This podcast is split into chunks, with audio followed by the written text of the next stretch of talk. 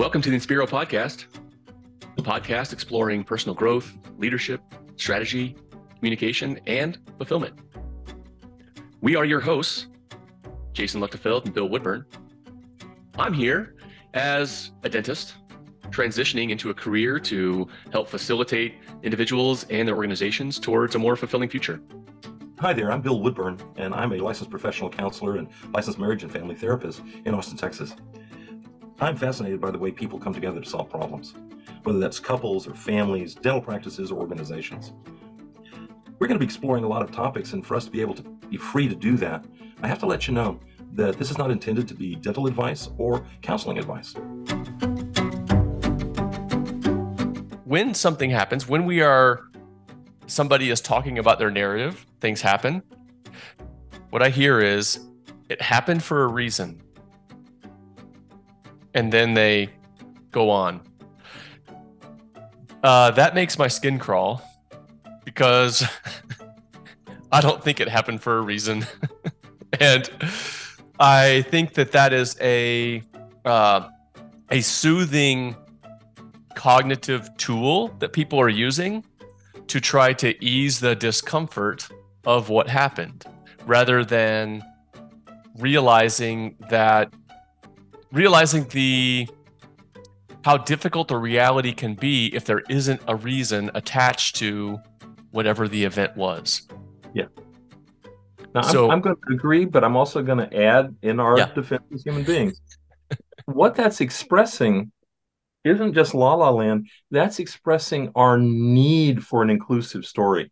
What that tells me when somebody says, oh, you know, it probably happened for a reason, it's like, oh, you're struggling to fit this event into your narrative. Otherwise, you tell me what the reason was. When you affirm that it must be a reason, but I don't know what the reason, it's like, oh, dude, this just torpedoed your narrative, and you have no place for this tragic event to have happened to you. It was not part of the plan, it was not part of the narrative, and you are really struggling. Now, I'm with you. That's not always a, pl- a great place to head, but I see why people head there. And I'm I know what they're really saying is this this doesn't fit. Not only that, if I include it in my narrative, it breaks a whole bunch of other parts of the narrative. Mm. I will always be safe. I will always be cared for. Um, no one will ever leave me. You know, I mean, all these parts to this person's narrative literally just exploded and are lying in pieces on the ground, and they're looking at it going, "Well, I, I, I guess there must be a reason. I hope there's a reason. I can't remember what the reason would be right now because none of this fits." Yeah, the reason is something that comes in the future that then helps to form a a completion to fit the narrative which is so, we often talk about resolution to grief or whatever one of the important pieces is we've now built a narrative that you know includes things like that happening to us okay so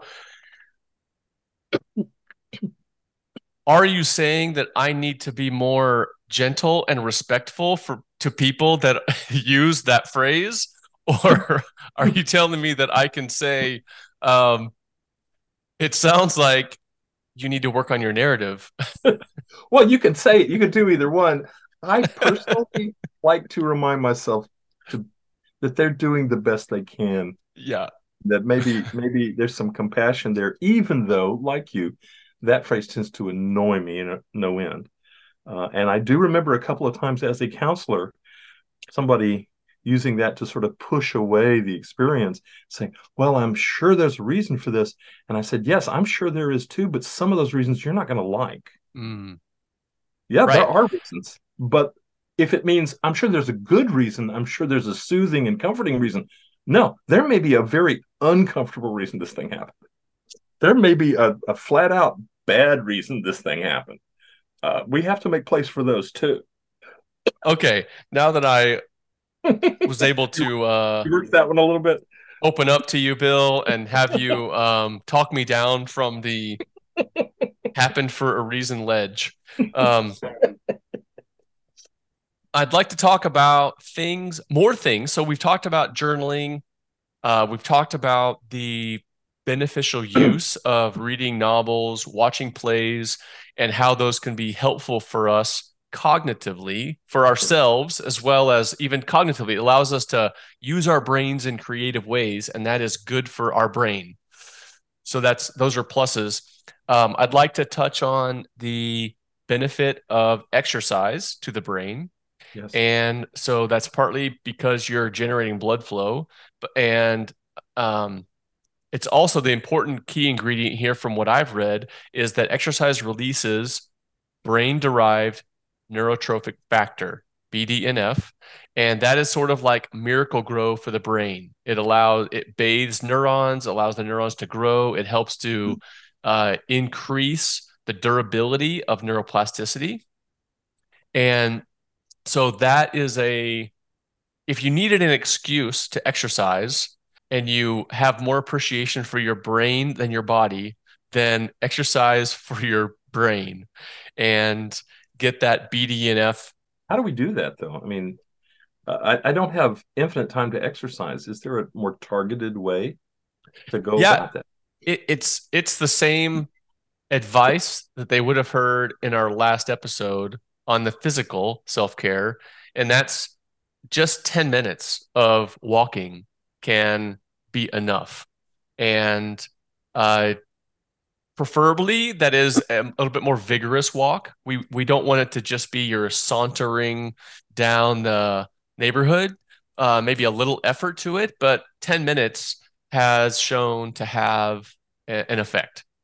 Mm-hmm. So it could just start there, simple, easy, and you're better off for it. The next thing, and I don't know if this is related. I'm I'm reading a book on about um, Robert Hartman. He was a psychologist in the 50s, 60s, 70s. Uh, Tennessee, New Mexico. He's from Germany originally, so he grew up in the era of uh, Hitler. That's like that's when he left Germany, and so he talked about recognizing that Hitler was evil, and it inspired him to look for ways for the good. Mm. So he he became somebody that push pushes teaches the importance of values oh, and okay. that as an avenue for us to do good. So to me this is also cognitive when we're doing a values assessment on ourselves. This is a cognitive part of us that mm-hmm. is trying to interpret what it is we stand for. How do we want to live our lives? And so a values exercise and then living according to those values is a cognitive process that I think would be beneficial and helpful for us. So I wanted to get, I wanted to put that out there to the cosmos and let you kind of uh, either feed on that or uh, add to that if you had anything. Well, m- my immediate thought goes to, you know, there are these wonderful, awful moments that we have sometimes when we begin to see our values clearly. Did you say wonderful, awful? Wonderful, awful. Yeah. Wonderful, awful. Okay, I'm gonna need uh, some explanation on that. I was I was looking for a word that would encompass both, but I'm not sure we've got that in English, so I just okay. like went for it.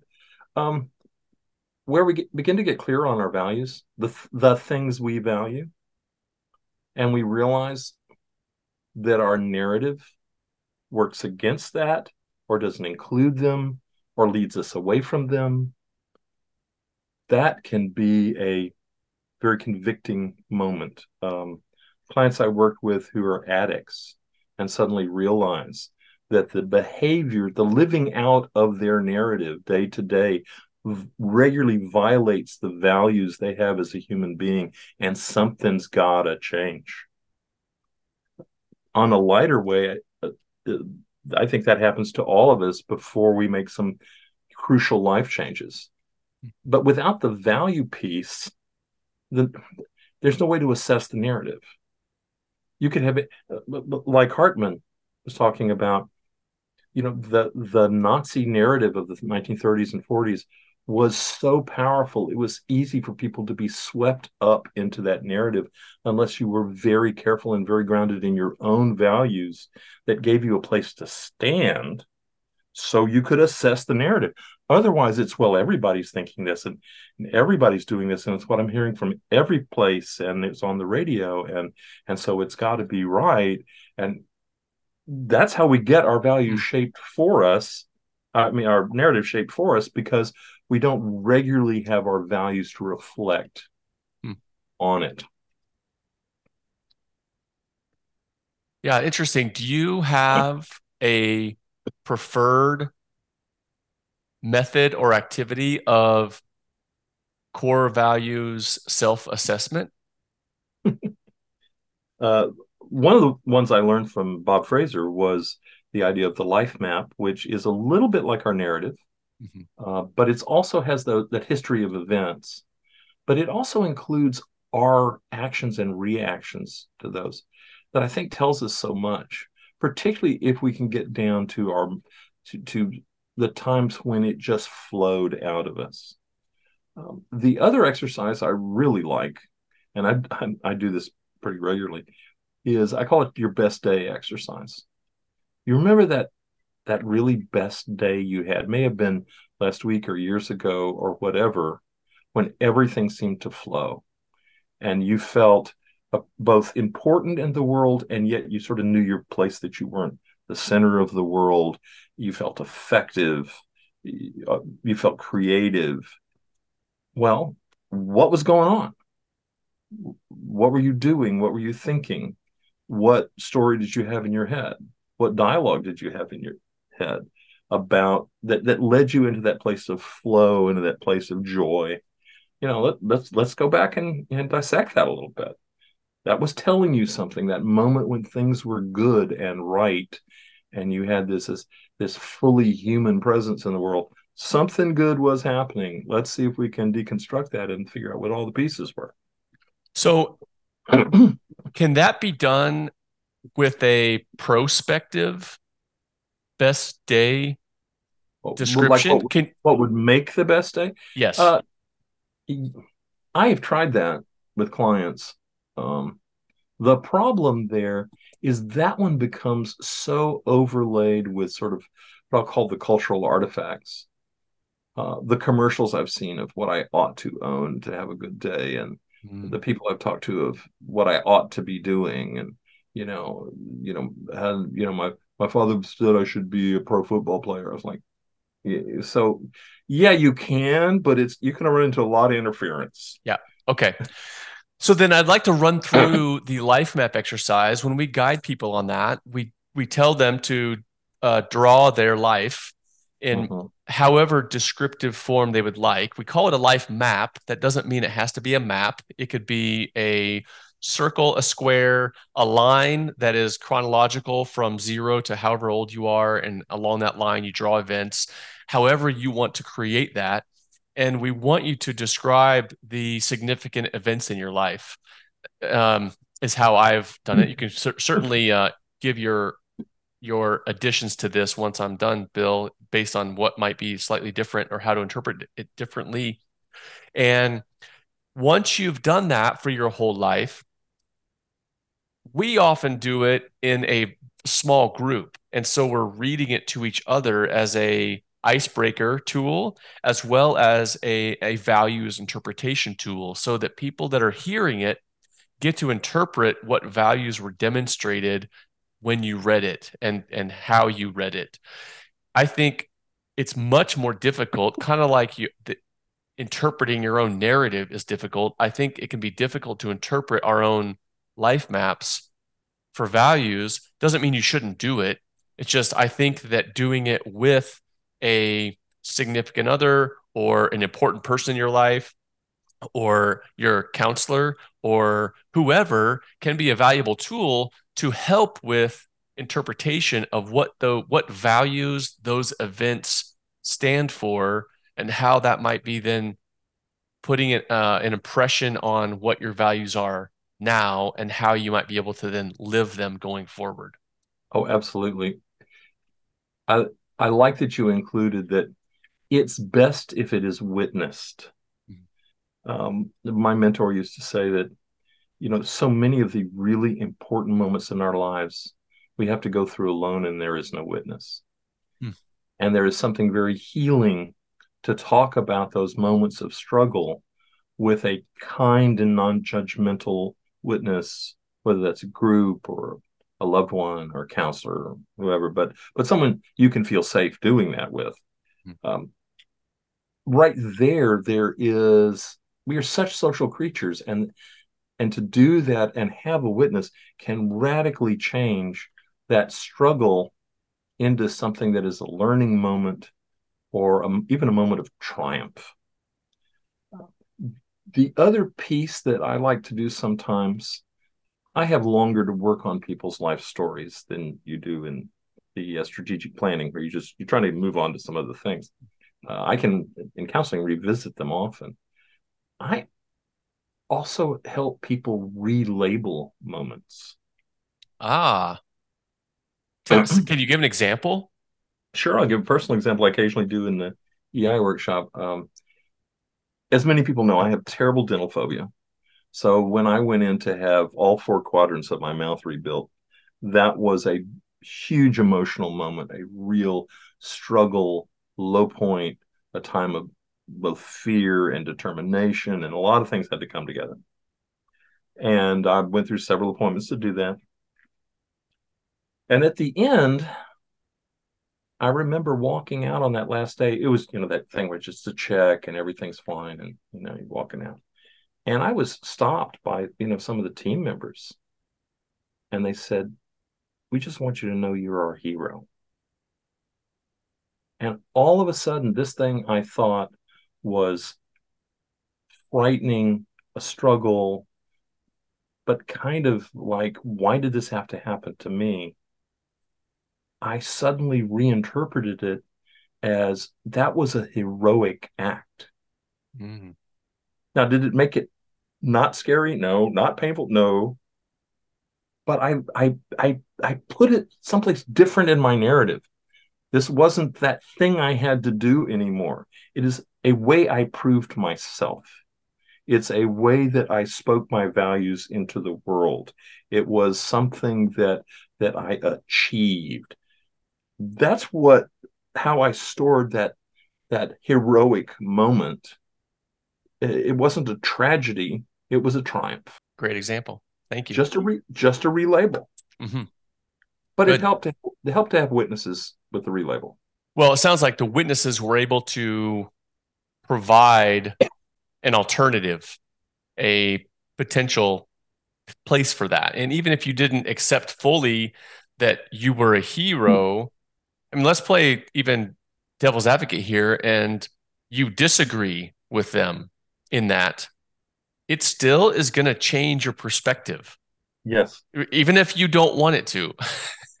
we we don't have that much power over what we think and how we think that even somebody coming and saying wow you're a hero is going to feel good and is going to be beneficial this is also a good time to talk about that rather pernicious cognitive piece that we have called self talk, mm. which shows up in psychology, particularly in counseling, is the kind of negative self talk that we develop that keeps keeps us in keeps us ashamed of things. Oh, you should have done better. You should have done it sooner. You know, how could you make that stupid mistake? And who do you think you are? And you know, all those things that that that, that can be repeated over and over and over like an inner dialogue particularly when we do something wrong, uh, particularly when we, uh, you know, do something that mess, me- runs afoul of our values. That might just be guilt, but that inner dialogue can change it into a source of shame. Mm. That oh, we weren't aren't worth anything. So the problem that we run into is, let's say at that moment I had an inner dialogue that said, you know, that I'm the victim here and that this was a terrible, tragic thing that happened to me that I somehow did not deserve. And they said, You're our hero. Now I've got cognitive dissonance. Cognitive dissonance is this weird discomfort that shows up in the human brain when we're trying to hold two opposite and competing ideas at the same time.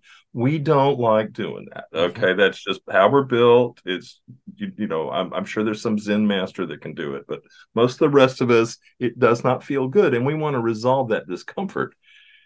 Well, that we could resolve it either way. I resolved it that day as letting the heroic part push away the part that said, you know, this is a victim, you ought to be angry at all this. You're a victim that ought to be angry at this. No, you're a hero and you have tried. Okay. But there was a real moment of cognitive dissonance. Uh, that is not easy to do. Many times through life, we get hit with something that contradicts our inner dialogue, and there's cognitive dissonance. And we struggle to, to change to accept the new thing.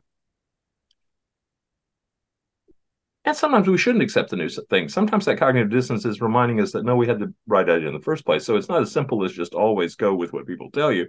But there are times that someone says, I care about you, I'm on your side, uh, I, I, I love you, I'm loyal to you.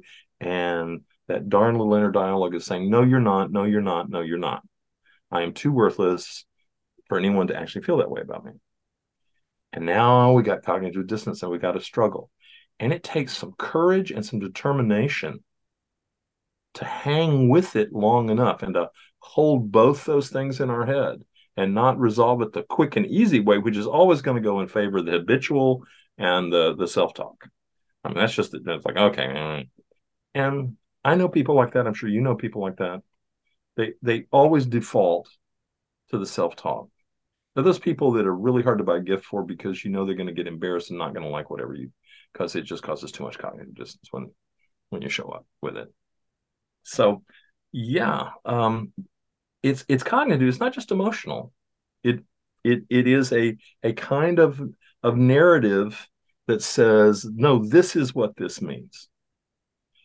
One of the exercises I do with clients that I do with myself sometimes, and I really recommend, is sometimes I suggest people just let something in experimentally what if I just let myself be a hero in this moment and see what it's like?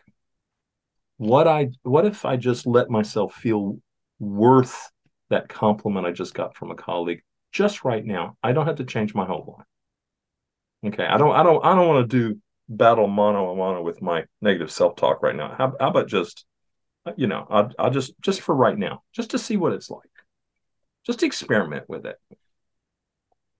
What if I I had a a morning where I just didn't tell myself that I was a total screw up?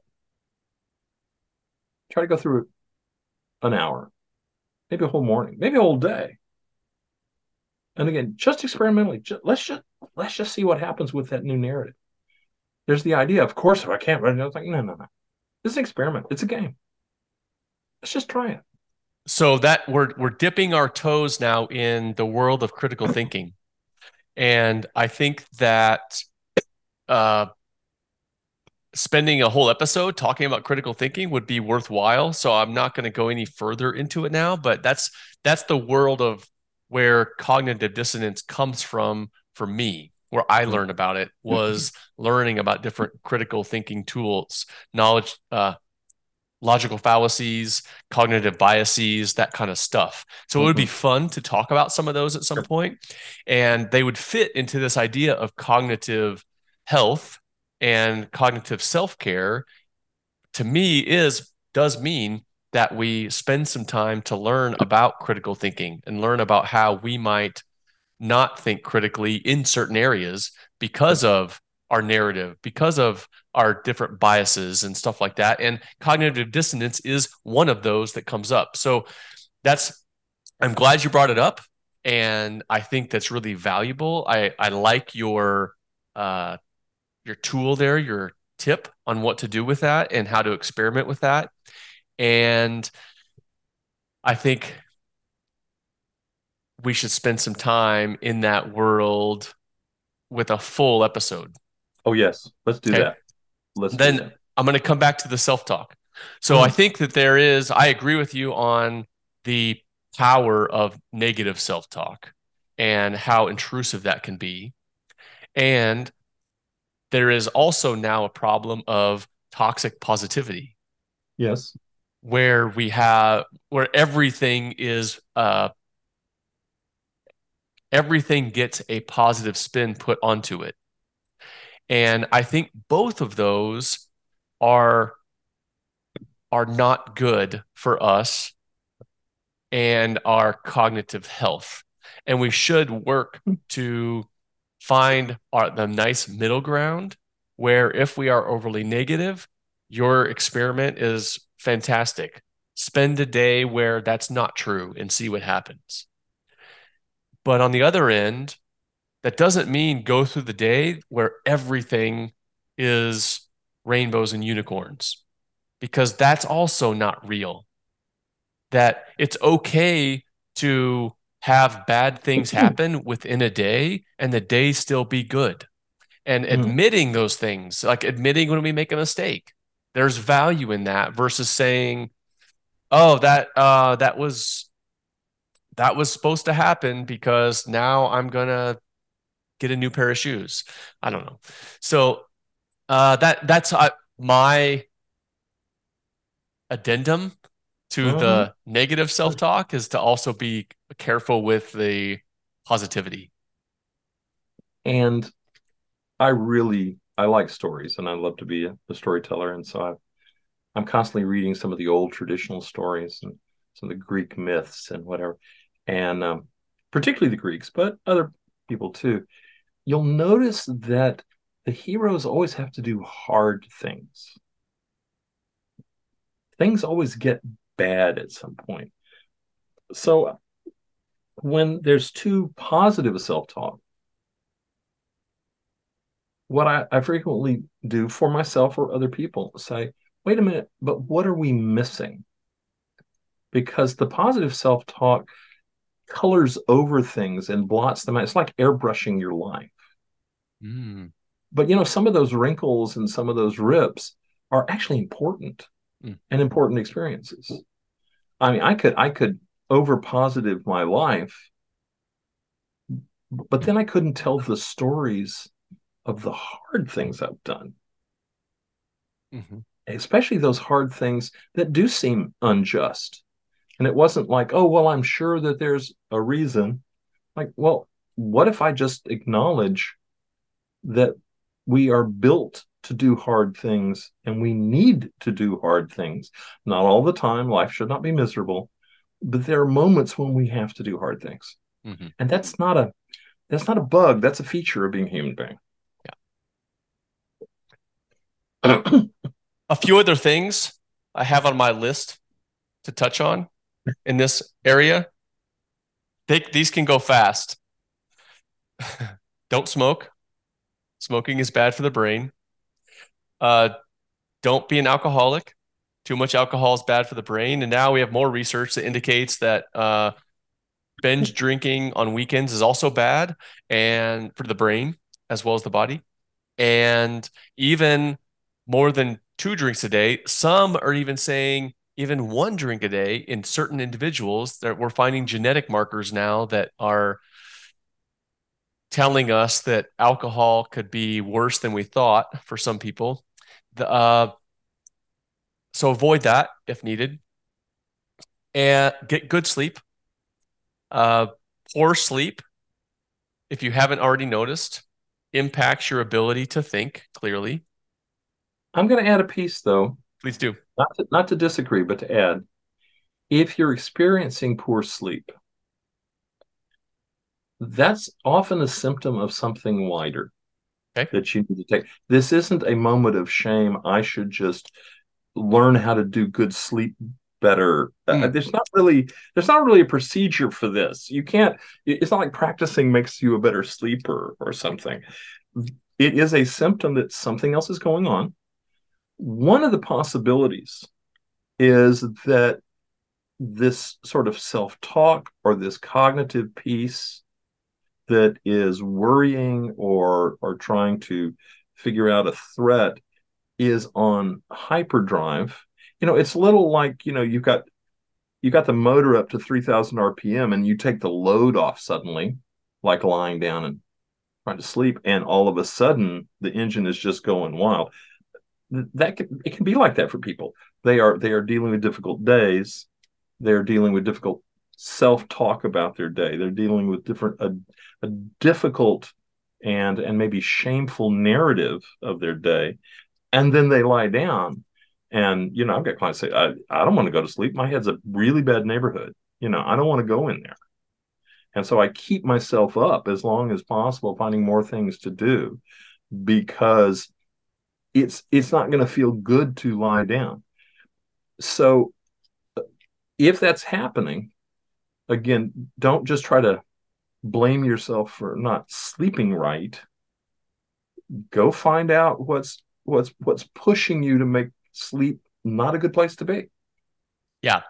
Yeah, that, this too could be a whole its whole episode. Sleep is so valuable, but I think that we've gone too far, and we're keep, we're creating sleep hypochondriacs, and that's a problem because sleep is important, but that doesn't mean that your your life is ruined if you have a week of poor sleep.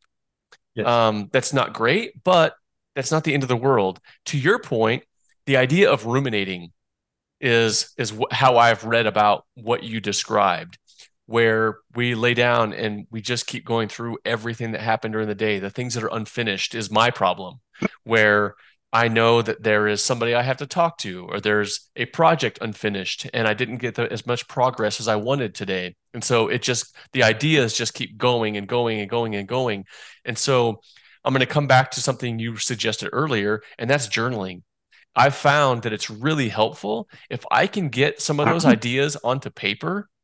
It reduces the load on my brain, and sometimes it allows me to get to sleep. Not it doesn't always work, but sometimes that little thing helps a ton. You know that also brings up the uh, important piece that's cognitive worrying. Yes, and a lot of people think of worrying as I need to figure out what to do. I define worrying differently and I approach it differently. Worrying is a sign that we're feeling helpless. Because what worry is, is continuing to throw ourselves against some wall, hoping it'll move. Hmm. You, you know, you're a bright guy. I'm a bright guy. Most of my clients are bright folks. You know, if in 10 or 20 minutes they haven't figured out a plan to deal with something, it's probably they're probably helpless in that moment of this may be something I can't fix. This may be something that I'll have to let happen before I have enough data to be able to approach it. I'll have to say this to that person and figure out how they react instead of trying to imagine all the possibilities and nail them down. It's like, so wait a minute, this is about helplessness.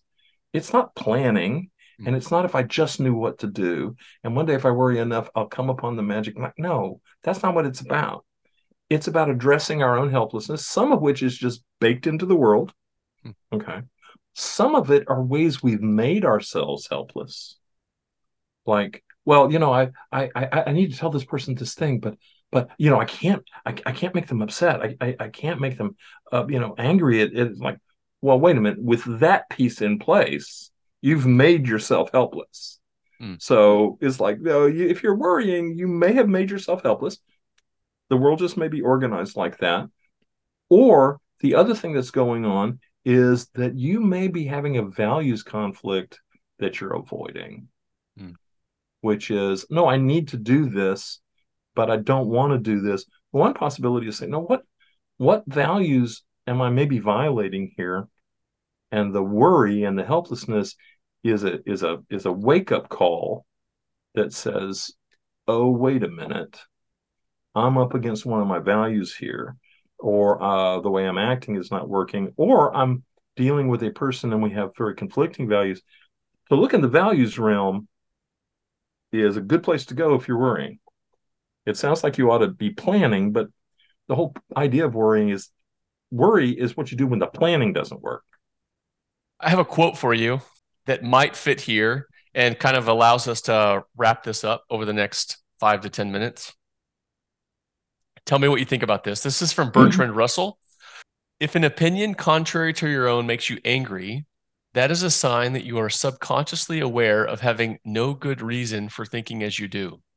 If someone maintains that two and two are five, or that Iceland is on the equator, you should feel pity rather than anger, unless you know so little of arithmetic or geography that his opinion shakes your own contrary conviction.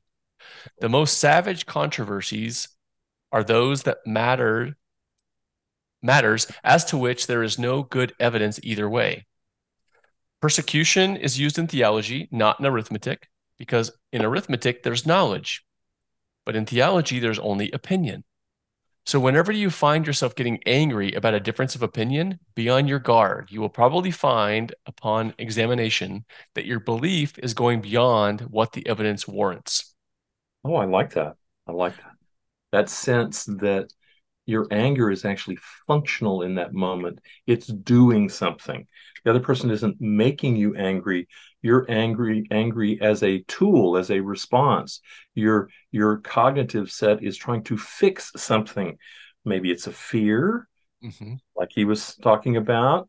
Maybe it's lack of knowledge, but it's it's not just this weird thing that happens. There's something going on. Yes. I'm going to also sound like a counselor for a minute. One of the big reasons why we often get angry at other people's opinions or thoughts is because there's a part of us that agrees with them. Yeah, I, I've always heard it as that's probably something that we need to work on. Like there, yeah. there's something that is hitting personal, and rather than dealing with that difficult item, we get mad at it. We get mad at the other person. We get mad at their idea or their statement. I was talking to a, a, a colleague the other day who was so mad at this younger younger counselor we both know, and I finally looked at her and said, oh, "She's just like you when you were that age. Hmm. I remember you. We I mean, we've been, we go back a long way. It's like, uh, uh-uh. no, you you had you struggled with that." What you're what you're seeing is that reminder of your history. Mm-hmm. and and the mistakes you made and how painful that was and that's unsettled you. You don't want to see it again.